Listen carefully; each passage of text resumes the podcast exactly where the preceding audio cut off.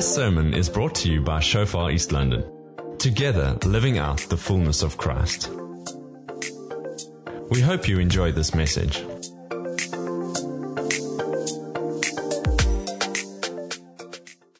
And uh, yo, I tell you, my heart breaks for for people, but especially for you know our young people. Uh, some of our teenagers, yo, they are struggling. We have we have teenagers who are this last season who, who have been suicidal, depressed, anxious, panic attacks, freaking out. And I know some of our adults as well. You know, life happens. And so we are passionate about creating an environment where people can encounter God. So we're doing this series called Honorable. And today I want to answer this question. Will we be a desolate house or will we be a life-giving house? As a church or your home, your environment, will it be a life-giving house, home, or will it be a, will it be desolate, meaning spiritually dead? And I'm sure we all want life-giving environments, eh?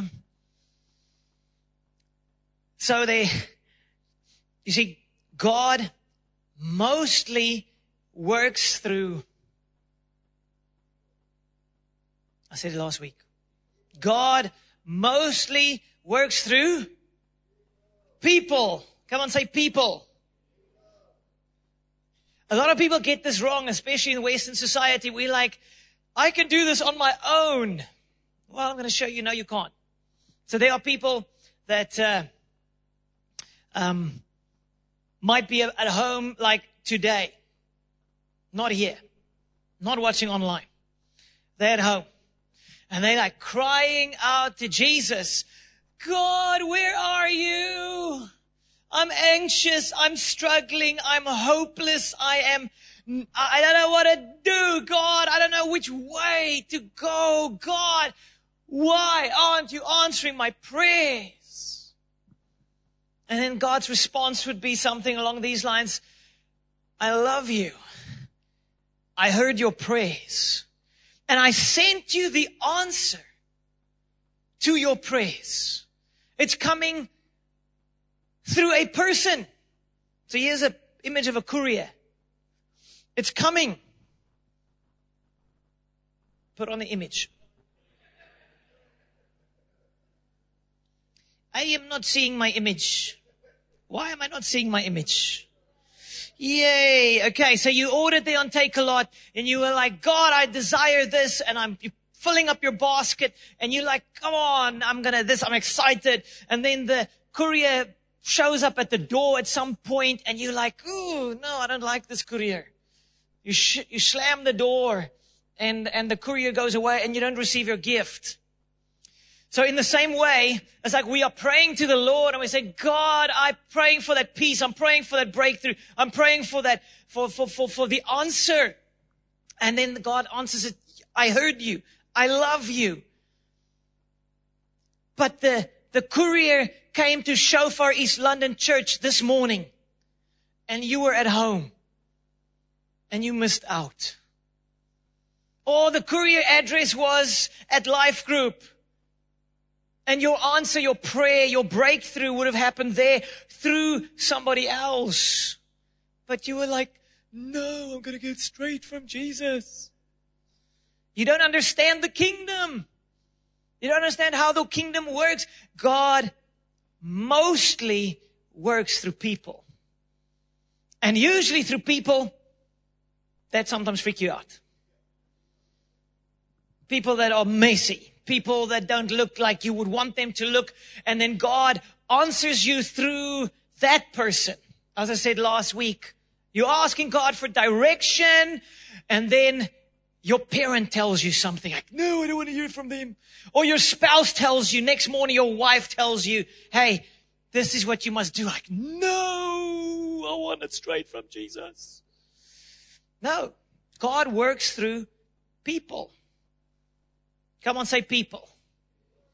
He works through people. That's why community is so powerful. But in Western society, we think, I have my Bible, and so I have Jesus and everything's sorted. Well, you might be saved and you might make heaven, but you're not going to flourish. Because God works through people. He gives gifts to people. The courier comes and he has the package. He's like, I will not have couriers. I don't want straight. No, you're not going to get straight from God. Okay, so it's so important to understand that. I mean, and we see this. So, so, so the power of honor is to value what somebody carries, to value what somebody brings to the table. So, for instance, you can go back to the previous slide. So, you need to value what someone carries. So, so the basic example, I'm going to recap from last week. So Jesus, the Son of God, who carries all the treasures of God upon his life, he goes to his hometown. And what happens? The people look at him like, who are you? Who do you think you are? So they get offended with him and they're like, no, we're not going to receive from you. And it says there, he could not do a mighty work in that place. He could not. Come on, say could not. He could not. It could not. It was the will of God to bless them. He was the courier. He was the messenger. He was bringing the package. He was bringing healing and deliverance and freedom and, and everything, peace and joy and salvation. He was bringing it to them. I mean, he's God in the flesh. And it says he could not do a mighty work there. He could not. So, what if the reason that many environments that we find ourselves in is like, where's God? Because it's, like, He cannot do a mighty work. He cannot do a mighty work in your work environment because of all the dishonor in the place. He cannot do a mighty work in your home environment because of the dishonor in the relationships. He cannot do a mighty work in your school or wherever your environment because of Unfortunately, our culture has been infused with dishonor. Backbiting, criticism, negativity, cynicism, unbelief, doubts, and whatever else. And the result is, God's like, I want to. I want, it's my will to bless you. But unless this thing shifts, you're not going to receive the package. You're not going to receive the gift. You need to get this. Because a lot of people are like, well, it's probably not God's will. I tell you, the will of God is not the issue. The will of God is not the issue. He wants to show up mightily. But there's something we need to catch. We need to catch this heavenly value called honor. Come on, say honor. Honor. So life flows through honor. The life of God flows through people when we honor them. That's how it flows. That's the kingdom mechanism. And I'll explain in a moment why. It's such a powerful quote concerning honor. It says, honor is to celebrate who someone is without stumbling over who they're not. Honor is to celebrate who someone is. In other words, what they carry on their life without stumbling over who they're not. You see, we as people, our flesh, our humanity, we are gifted at seeing what is wrong. We are gifted at getting offended about nothing.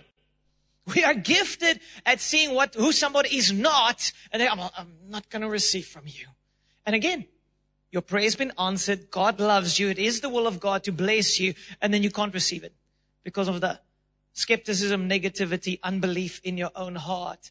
And so I want to, today, I want to, I want to give us a few, unpack a little bit further the whole topic of honor and, and show you some obstacles to honor. Okay, so let's remove some of those obstacles so that we can receive the gift of God. Come on, say this with me. I'm going to receive the gift of God. Okay. That's it. You're gonna, you're gonna get this. Some of us are offended with God when it's actually something that needs to shift in our own hearts. It's not working because something needs to change in you. Okay? And ultimately that means you are a powerful person. It's not the people. It's not your environment. It's actually something that needs to shift on the inside. So come on, say this with me. It's to shift. It's going to shift. Amen. Let me pray and we'll unpack it. Father, we thank you that your word is powerful. Your word will not return void.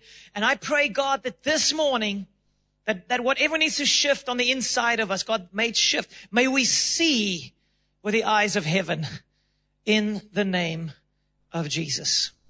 Amen. Okay, so let's build out environments of honor where God can work mightily. So recap, Matthew 23. I ended last week with this verse. Verse 37. It says, Oh, Jerusalem, Jerusalem. This is Jesus speaking. And he says, Jerusalem, Jerusalem, the city that kills the prophets and stones those who are sent to it. Ay, ay, ay. This is the city of God, the city of David, the people of God, so infused with the culture of dishonor that they kill those who are sent to help. They kill. That is unfortunately what religion does. Dead religion. If you've been born again, saved for longer than three weeks, there's this temptation to become religious, dead religion. It says, how often would I have gathered your children together as a hen gathers a brood under her wings and you were not willing? So in other words, here I am. I'm bringing the gifts. I'm bringing the blessings, but you weren't willing because you didn't understand honor. Then it says verse 38, see your house is left to you desolate. That's the result of dishonor. Our homes become spiritually desolate. Our lives become dry and dreary and powerless because of a lack of honor. See, your house is left to you desolate. Come on, say desolate. You don't want this. You don't want this. This is what happens because of dead religion. This is what happens because of dead religion. You, you have the principles, you've heard the stories, but the heart isn't right. The heart isn't hungry for God. Verse 39, for I tell you, you will not see me again this is Jesus, huh? Saying, you will not see me again until you say, blessed is he who comes in the name of the Lord. Jesus saying, you will not see me again until you can celebrate and honor those whom I send to you. And that's unfortunately what happened to Jerusalem. So a dishonoring culture, a, a, people who became religious, but they didn't have the eyes to see the messenger of God. So then God sends John the Baptist this crazy, wild, locust eating guy in the wilderness. And the Pharisees are like, that guy, that guy's nuts. Not going to receive from him. Then Jesus appears and he's like, you know, this spends time with the sinners and the prostitutes and the tax collectors. And they're like, ew, that is just terrible. And the sinners like him. No. So they don't receive from him. And then at the beginning, when Jesus was born, then you have an old guy called Simeon and he, he walks into the temple and he discerns in his heart that baby Jesus is the Messiah. Can you imagine that? And then he celebrates the baby. He says, Oh God, you've answered our prayers. How did he know that? Because he saw with the eyes of his heart. He could see a baby being the Messiah when the race couldn't see Jesus and all the, doing the miracles and everything, they couldn't see.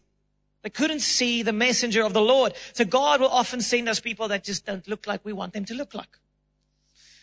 And I, and I believe one of the main reasons why we often miss the messenger of the Lord is because of fear. Fear. The Pharisees, fear set in. They were afraid of losing their influence. They were afraid of losing their followers. They were afraid of, of, of, of being defiled. Things aren't perfectly correct like the way we want it. And so they missed Jesus, tried to control the, the, the, the messengers, tried to kill them. So what does fear look like? It looks like COVID season. It looks like the last two years. That's what fear looks like. Okay, COVID on the scene. People are dying. And what happens? People freak out. We're terrified. Terrified. We're terrified. And so it's like, oh, so now we're like there's fighting happening this way and that way. Because we are afraid. You see, when you become afraid, then you become stupid. That's the truth. I become stupid when I am afraid, when my walls are up, when I'm like, I'm like, I'm not myself. I'm not loving others. I am freaking out. Fear looks like you see your shadow and you're like, ah, and you run.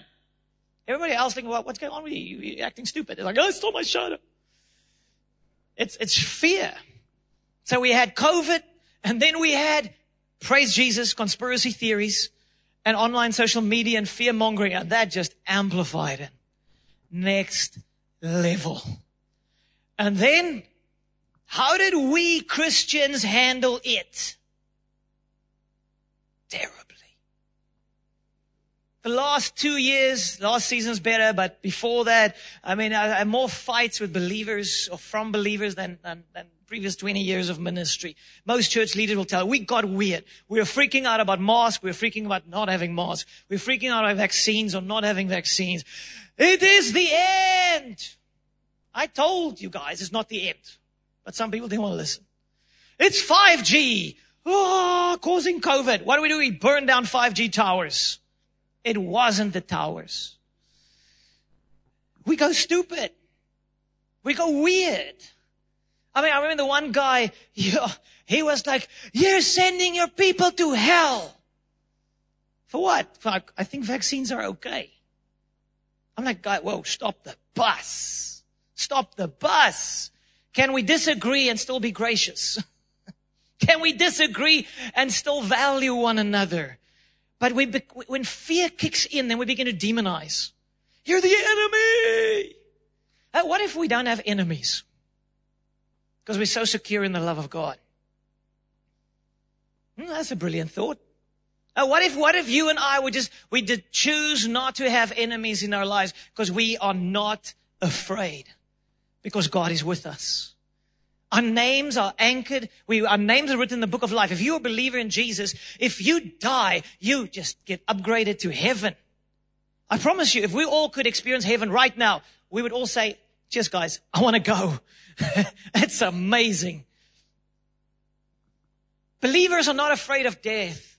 And if we're not afraid of death, how can we fear anything or anyone? We don't.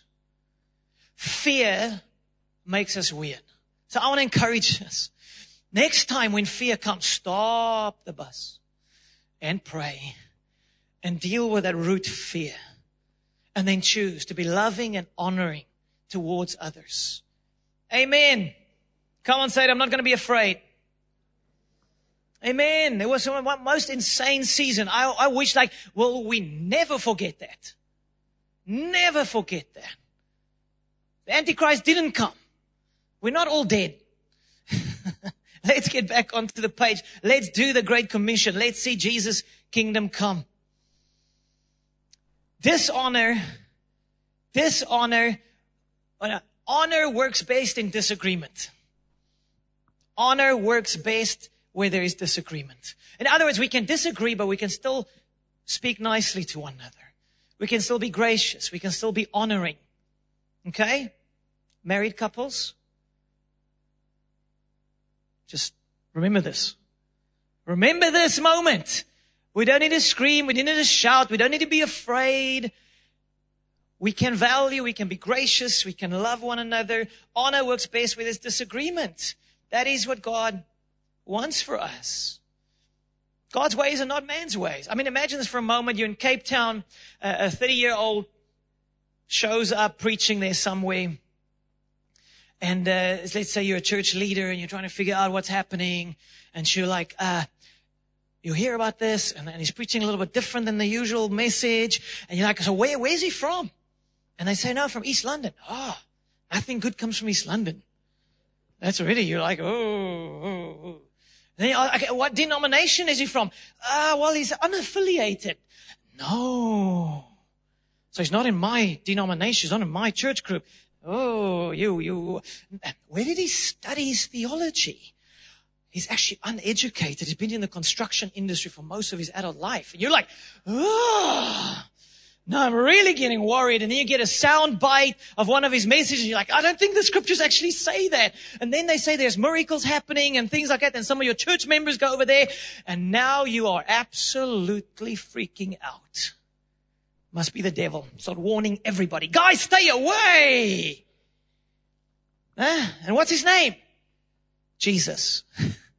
30 year old from Nazareth. Sort of in the construction industry. and he shows up, young man, preaching a different message, so-called miracles. What did the Pharisees do? It's the devil. Why? Because we're so afraid.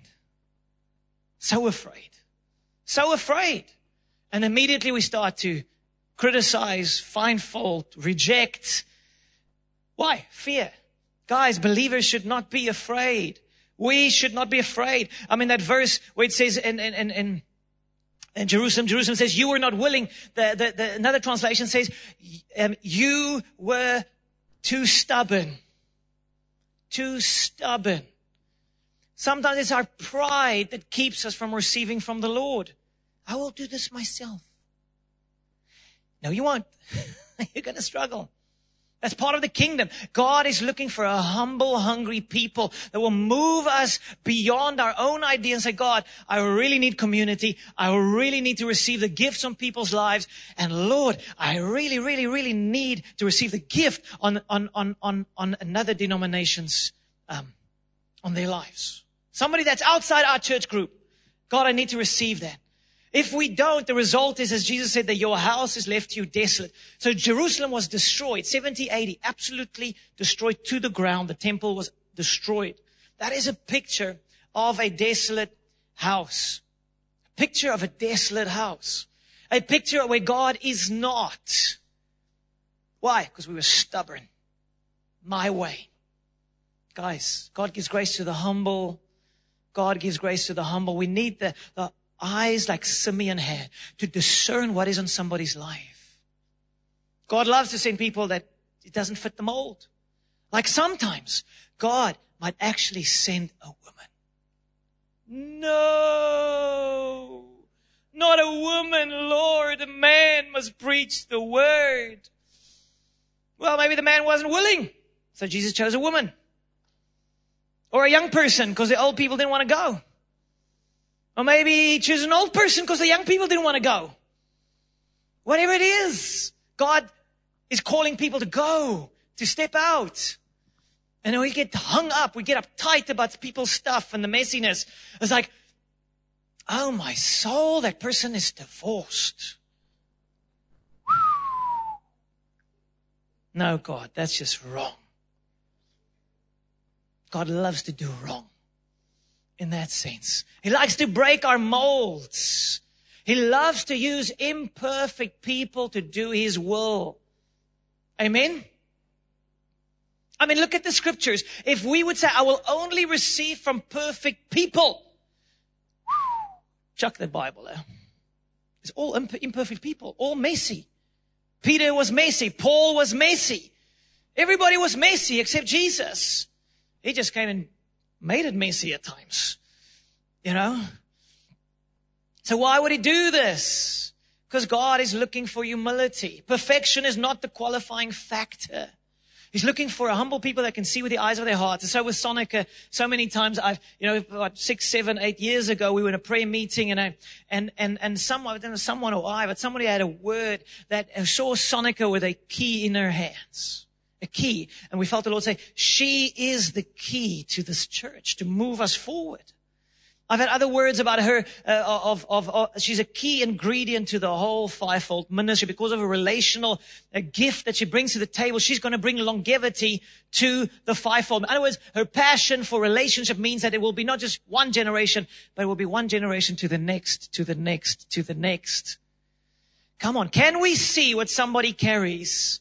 Even if they are different to us. So the opposite of stubbornness is I'm looking for humility and hunger. That's what God is saying. Then he said, you will not see me again, Jesus said, until you say, blessed is he who comes in the name of the Lord. That, that person might be your spouse. That person might be somebody in life group. That person might be someone in your environment that is just a little bit different. And then he says, until you say, come on, say it, say.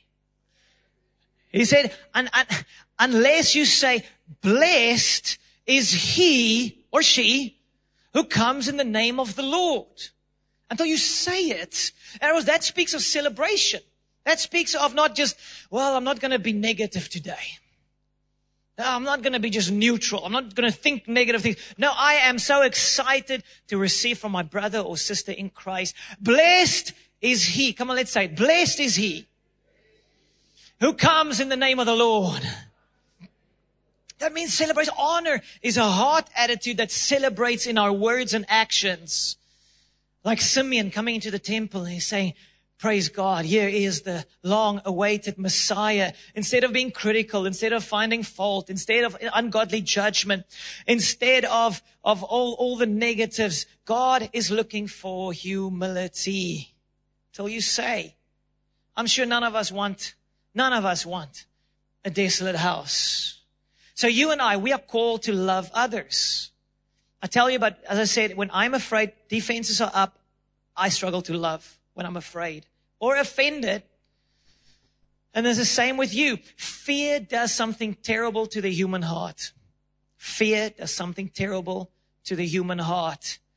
We can't honor well when we are afraid. So life flows through honor, but fear blocks the flow of honor. Here's the quote, put it on there.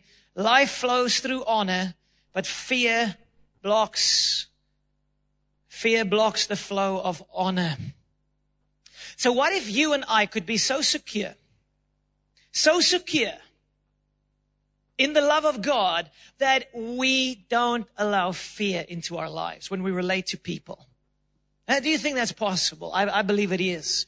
I mean, God is challenging me on this, even though I have people in my environments that might not agree with me theologically. In the past, my defenses were up and I'm going to defend myself and I'm going to fight with you about theology. I'm going to, I'm like, God is saying, no, stop it. Stop being defensive. I will fight for you. Stop being on the back foot. You're acting like an idiot. Stop it. You're misrepresenting me. You're not being loving. You're not being gracious. Not being kind. You're not being who I call, I'm calling. You are misrepresenting me when you allow fear and defense to be in your life. What if you and I could be unafraid? And, if, and we can only be unafraid when we understand the love of God. So look at this. 1 John 4, 17. It says, and as we live in God, our love grows more perfect. As we live in God, there's a maturity, there's a love that increases. Our love grows more perfect, more mature. So we will not be afraid. Come on, say, not be afraid. Not be afraid on the day of judgment, but we can face Him with confidence because we live like Jesus here in this world. So think about this. The day of judgment is the most scary, fear, fearsome, terrible day in all of eternity of the time and eternity. The day where God's wrath is poured out upon unbelievers, those who don't have a living relationship with Jesus.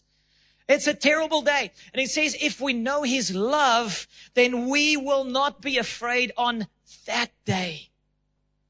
So if we're not afraid on that day, because we know him, he's our dad and he loves us. If we're not on that day, not afraid on that day, why would we be afraid on any other day?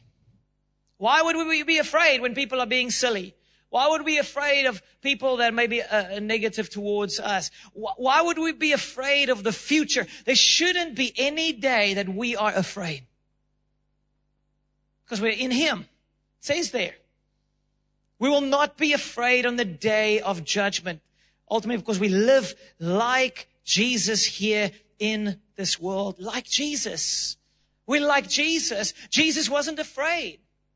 Jesus wasn't afraid. He wasn't afraid of the Pharisees and he wasn't afraid of the sinners. He was not afraid of sin. He wasn't afraid of others. He could confidently and boldly go on doing the work of God. Verse 18. Such love has no fear. Come on, say no fear. No fear. Because perfect love expels all fear. Perfect love expels all, all fear. When you encounter the love of God, you become unafraid. You become unafraid of conflict. You become unafraid of people that are different. You become unafraid of being contaminated by people whose lives might be messy. It says, if we are afraid, it is for fear of punishment. And this shows that we have not fully experienced His perfect love. We've not fully experienced His perfect love. I'm like, God, I want to love everybody. I want to love everybody. Doesn't matter who it is. Doesn't matter how different they are or what denomination or different theology, whatever. We might not agree, but I'm not afraid of you. I can be gracious towards you. I can love you well. Because what happens when someone is different or believes differently? What happens? We do cancel culture. You don't exist anymore. Be gone. Not very loving, eh? But this is the new thing, eh? Cancel culture. But perfect love expels all fear. What if you and I could stop demonizing those who think or believe differently? Imagine modern day Christians walking into heaven.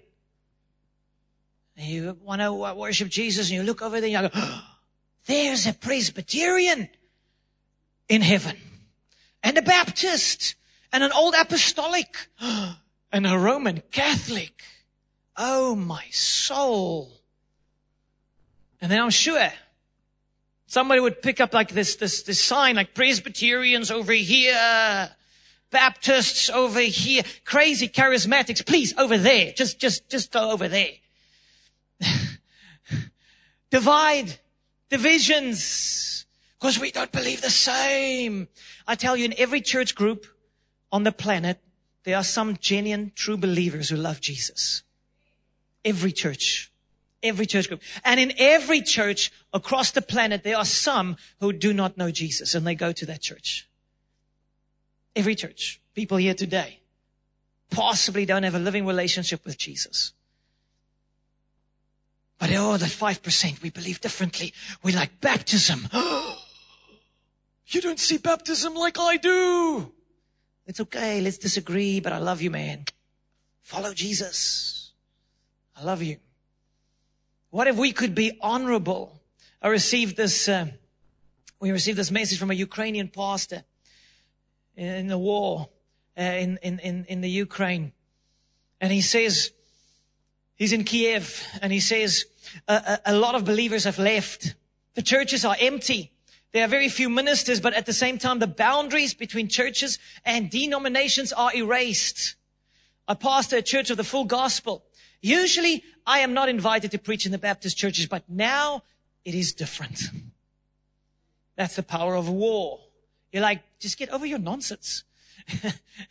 Get over the nonsense. So there's a minor theological difference says, no, we are brothers and sisters in Christ. We're going to be together in heaven. How about heaven drawing near now and we actually love one another even though we're different? Amen. There's a passage in John chapter 17 where Jesus prays his prayer. He says, Lord, make them one. Why? So that the world may believe in me. Currently, we're not very one because we get hung up on the minor differences. And then we, because of the fear and things that hold us back. Come on, let's bring honor back to the game. So quickly, obstacles to honor. Ending off with this. Number one, we reject others because we're afraid of bad doctrine. So whose doctrine is perfect? You don't believe like I believe, so I reject all of you. That's immaturity. Your doctrine's going to change over the next five years. My doctrine's going to change. I will hopefully become better, more mature in Christ over the next five to ten years. And so will you. So, so to say it needs to be perfectly the same to be able to receive from somebody is a massive mistake. So here's a powerful quote by a, a German Lutheran theologian whose name is interesting. Rupertus Meldenius. He says, in essentials, unity. In non-essentials, liberty. In all things, charity. That is honor. In all things, charity. In essentials, unity. In non-essentials, liberty. So what would be the essentials? It would be like the Apostles' Creed would be some of the essentials. It says, this comes from 300 after Christ. Most churches across the planet believes this. It says, I believe in God, the Father Almighty, creator of heaven and earth. I believe in Jesus Christ, his only son, our Lord. He was conceived by the power of the Holy Spirit and born of the Virgin Mary. He suffered under Pontius Pilate, was crucified, died, and was buried. He descended to the dead. On the third day, he rose again. He ascended into heaven and is seated at the right hand of the Father. He will come again to judge the living and the dead. I believe in the Holy Spirit and in the Holy Catholic Church. Now, guys, Catholic means universal church, okay? So breathe. The holy universal church, the communion of saints, the forgiveness of sins, the resurrection of the body, and the life everlasting. That speaks to me of a confidence of who we are in God. Your name written in the book of life. We are not afraid. But what happens is at times we take the essentials and we expand it. It's like the essentials is now, is, is, is, uh, is everything.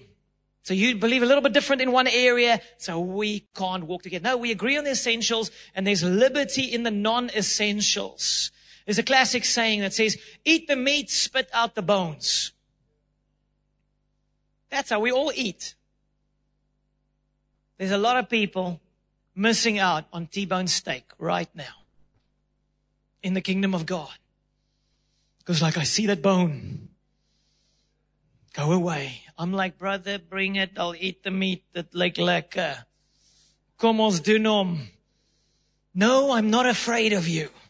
Because there's a bone in what you, because I don't agree with everything you said. I'm going to eat my, come on, say, I'm going to eat my, I'm going to eat my T-bone. I'm going to eat my T-bone. Come on. Eh? Love empowers us to be honoring. I can see what's on your life, although I don't agree with everything, but I can see what's on your life. So I'm going to receive the gift that you carry on your life. Honor is to celebrate who someone is without stumbling over who they're not. And then the second reason why we have a massive obstacle to honor is we reject others because we're afraid of their sin. So who's perfect? Who's perfect? Anybody? But we're so, so, so often so afraid. In the Old Testament, it was all about containing sin. So when we bring this Old Testament mindset into the New Testament, we are terrified of sin. We're terrified of evil and we are terrified of sin. And that makes us weird. So Old Testament, if you, if, if, if, if a, uh, if a leper touched you, you would be unclean. Eh? New Testament, Jesus touches the leper. What happens? The leper becomes clean. That's confidence. That's New Testament confidence. We're not afraid of sin. Jesus paid the price at the cross. He dealt with the power of sin. That's confidence. No, I'm not afraid of other people's messiness. I'm not afraid. And sometimes we're afraid of evil. So we're like, ooh, the Satanists. So scared of them. I love the testimony by uh, Graham Cooke. As, I understand the story, more than 300 occultists has been led to Christ through him. And he says the one time he was sitting on an aeroplane and the Satanist sits next to him and the Satan says, I have been sent to curse you. How would you respond? Stewardess, I want to sit somewhere else. How does he respond? He's like, whoa, whoa, whoa, that's awesome. Hold on. I want to get my notebook. I want to write this down. So he gets up, takes his notebook out, and he says, okay, I'm ready. Let's go. And he's like, uh, uh-huh. He writes it down. Uh, uh, yes, yes. Say that again. Uh, oh, how do you spell that? Okay. Um, and he's writing down everything the Satan's like cursing him. And at some point off, he's written everything down. He looks at the guy and says, how long have you been doing this? No, I've been Satan's for like 20 years. And he says, well, you're not very good at it. I was expecting something really meaty, something really good, and this is just really lame. In the end, he says the Satanist got so freaked out, he got up and the Satanist went sit somewhere else. Because Graham Cooke freaked him out. Because you see, Graham understands his position in Christ. He understands that when Jesus died at the cross, he overcame all evil at the cross. All sin. There is no fear in Christ. And he knows that whatever the enemy sends to him, God will turn it for something good. So what he does is he writes down what, what he's cursed with, and then he says, okay, God, the enemy's saying this. What are you saying? And then he writes that down and he gets a prophecy from the heart of his heavenly father. If you're cursing me, God is saying you are blessed. If you're saying you have fear, then God is saying you will have peace. If you're saying you're going to die uh, early death, he's like, man, uh, you're, you're going to have a long life in me. Amen. That's powerful. That's freedom. What if you and I would not be, you know, not be so terrified? It's like in uh, the, in the uh, de- decades previously, uh, I don't know if you guys remember, it was like the Ninja Turtle time. And everybody's freaking out. Mutant Ninja Turtles, burn it! Burn it! Our kids are all gonna go to hell. No, man. It's just Ninja Turtles. Is the enemy really that powerful? What if we would teach our children how powerful they are in Christ? What if they would discover that there's no fear in Jesus? What if they would discover that what Jesus has done for us at the cross? Then there is no fear. So, come on, say it. There's no fear in Christ. Amen. This is a culture of honor. We understand what Jesus done. We live from that place. And if you live from that place, you can look at the occultist or the Satans, whatever, you can love them. And you just say, okay, you have some issues, but I love you. Jesus loves you. Not going to be afraid. I'm not going to be intimidated. And they say that the Christian army is the only army in the world. I hear the Russians do it also, but they kill their own wounded. Kill their own wounded. Why? Because there's a preacher that you love, you listen to them, reading their books, and then there's moral failure. They got taken out in the, in the war. What do we do? Cancel culture. Oh, everything's bad. No. Maybe they still have something beautiful to give, something beautiful to share, even if there is something that's not, not perfect. So who is perfect? Who doesn't sin at all or make no mistakes? Whose doctrine is perfect? No, no one. A better question would be, what gift do they bring? And let's receive that. Amen. No, I'm shaking our thinking a little bit today, huh? Praise God. Please stand with me. But so what will our homes look like? Will it be desolate?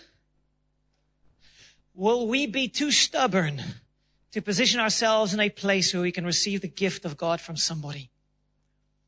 Will we forget that God mostly worked through people? Or will we have an honoring attitude, an honoring heart to receive from others who might look different and believe a little bit differently? So what will our homes be, look like?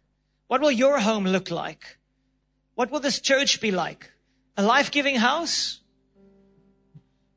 Or a desolate house? Last verse I want to read. 1 John 4, 19.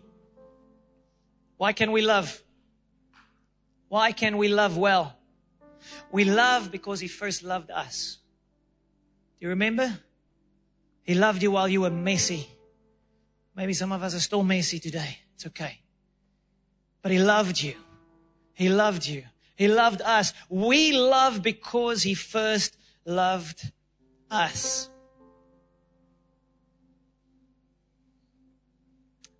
I'm seeing a church filled with the love of Jesus, unafraid. I'm seeing a church that can honor the wider body of Christ in this city and wider because we're not afraid of other people's messiness. I see a a people who can love others even if they don't like us. Because that's what Jesus did when we didn't like him so much.